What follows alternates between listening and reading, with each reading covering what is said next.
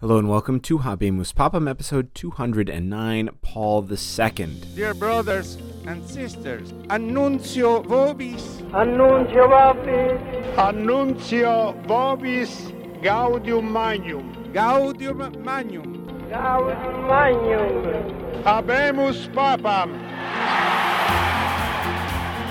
So we met today's Pope last week. He was the Venetian born Pietro Barbo.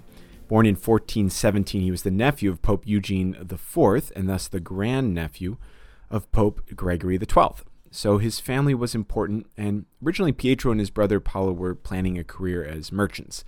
Now, we've got two different stories about how he started working in the church, and actually, this is a good place to pause and talk about the sources surrounding Paul II in general. Those who wrote the most during this time, the, the histories and essays and otherwise, they were the Renaissance humanists in Rome and, and Florence and elsewhere. And they really didn't like Pope Paul II, and we'll see why in a bit. Now, we have a lot, even though we have a lot of firsthand testimony about him, some of it is particularly biting. Anyway, one source tells us that while when Eugene IV became pope, he urged Pietro's parents to switch him from business to the church, and he began the process of his education and elevation. Another source, one that didn't like him as much, said that it was Pietro's brother Paolo who suggested that the pope uh, should switch him to the church because he wasn't very good at business. He wasn't really fit for that kind of career. Anyway, Pietro entered the service of the church, and his uncle moved him up swiftly through the ranks. When he was only 23 in 1440, he was appointed a cardinal and a bishop. He was a suave, good natured man who everyone basically liked. He liked to dress in lavish robes and live well, but people seemed to forgive him that because of how genial he was. He was liked by Pope Nicholas V and by Callixtus III, but under Pius II, he seems to have taken a step back. We don't have too much to talk about during his time as a cardinal except the construction of a massive palazzo, or palace, near the Venetian church of San Marco in Rome. The Palazzo San Marco, which today is called the Palazzo Venezia or the Palazzo Barbo, after Cardinal Pietro Barbo, is really in the heart of Rome. It's one of the first major constructions done in Renaissance style, and for that it deserves notice. It looks a little bit like a castle from the outside, which makes sense. Rome was still a mess of competing families, and the interchanges between them often turned violent, but inside it was luxurious and spacious. In 1464, the cardinals joined in a conclave to elect the successor to Pope Pius II.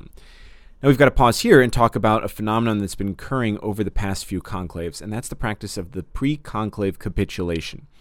Before the conclave, all the cardinals would get together and make a promise that when they are pope, if they are pope, they will act in a certain way. This came into fashion during the Great Western Schism when the cardinals would pledge before the conclave to do everything in their power if elected to heal the schism, including being willing to resign the papacy.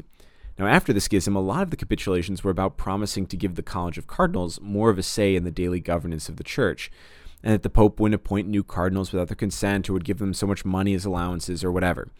Now, the challenge with these is that if you were going to be elected Pope, you didn't want to be bound by the promises you made when you were just a cardinal. But all the other cardinals wanted you to. So a lot of popes tried to figure out what kind of wording they would give when making the promise that would allow them to then kind of get out of it later. The capitulation devised in 1464 had the goal of making the Pope more dependent on and subjected to the cardinals. It bound the future Pope to continue the crusade against the Turks, which we talked about last week. He also had to summon a general council to help reform things, and he could only make new cardinals if the rest of the cardinals gave their consent. And the cardinals would review all important decisions of the new Pope. When the first ballot took place, Pietro Barbo had 11 votes. He was such a good natured person that it was easy for the cardinals to choose him, and he was quickly elected on that first ballot. Now, apparently, Pietro Barbo originally wanted to take the papal name Formosus II, not because of the infamous Pope Formosus I, who we've talked about a long time ago, but because in Latin, Formosa means beautiful, and apparently, Pietro Barbo had a very high opinion of himself and his looks. The cardinals balked and said, You can't do that. So, next, Cardinal Barbo suggested taking Mark as a name since he's the patron of Venice, his hometown. But the cardinals said, No, that's almost too politically charged.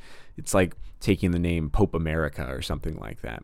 And so then he settled on Paul II, which happened to be his brother's name.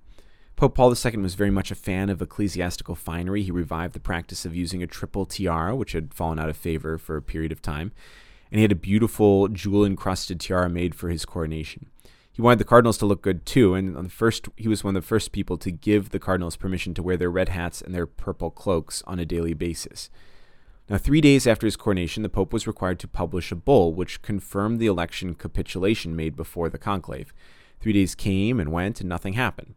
Pope Paul instead consulted several legal authorities to see if he was really bound by the capitulation, and they all said no. So instead, he drew up a new document which was more friendly to the papacy and brought all the cardinals in and forced them to sign it. The old and august Greek cardinal Bessarion, the dean of the College of Cardinals, tried to escape signing it, in fact, and the Pope had him dragged back into the room and the doors locked until he agreed to sign it. Pope Paul II was a Renaissance man in the sense that he appreciated beauty and splendor. He accumulated a large collection of art, jewels, and other ancient items, which he kept in his palace that was being built uh, at the Church of San Marco. He encouraged the newfound art of printing with movable type, which had been brought to Italy from Germany during his papacy, and which started the production of printed books. For those who know the city of Rome, one very important aspect of the city can be traced to the Pope. And in order to win the affection of the Roman people, Pope Paul II beefed up the city's celebration of Carnival, allowing elaborate horse races to take place on one of the main streets in Rome, the Via Lata. Now, the fact that that street was used for racing caused the name of the street to be changed to the Via del Corso, and that is still its name today. He wasn't a total Renaissance man. In fact, during his papacy, a group of Renaissance scholars who were hostile to the faith created a small academy in Rome. Under the leadership of Bartolomeo Sacchi da Piadena, known to history as Platina, this group promoted a secularized view of learning and the arts. Their cabal started ostensibly as a group devoted to learning, but it soon seems to have turned sinister. There was some sort of plot to attack or kill the Pope, and it was discovered, and it seems to point back to this group it's all pretty hazy in the historical record, but it seems that some of the group were charged enough with the secular mindset that they wanted to overthrow the church entirely.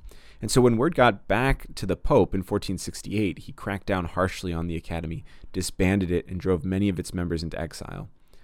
The need for a crusade against the rapidly moving Turks was as evident as ever, but just like last week, the Pope wasn't able to accomplish much. He pledged a large sum of his own money to the cause, which we'll find out later he didn't really seem to have. Most of it was tied up in jewels and things like that. But he couldn't get much of the princes of Europe on board. They were all divided amongst themselves, and several of the northern Italian city states had good trading relationships with the Turks, and they didn't want to hurt business. Business was more important than defending the European continent from the Ottomans. In the meantime, the Turks were moving through the Balkans at an alarming rate. Unable to accomplish much in regards to a crusade, we don't have too much left to say about Pope Paul II's pontificate. He was a generous man, despite his apparent vanity and love of splendor. He gave liberally to the poor and to those around him. As one writer said, however, it may be regretted that the mitre was compelled to give way too much to the tiara, and that his pontificate displayed an excess of worldly splendor. On July 26, 1471, he suffered a stroke while preparing to go to bed. He died that evening and was later buried in St. Peter's Basilica. He was succeeded by Pope Sixtus IV, and we will talk about him next week. Thanks for listening to Habemus Papam. You can find the rest of the Catholic Link podcasts at catholiclink.org or on Apple Podcast or Spotify. Thank you and God bless you.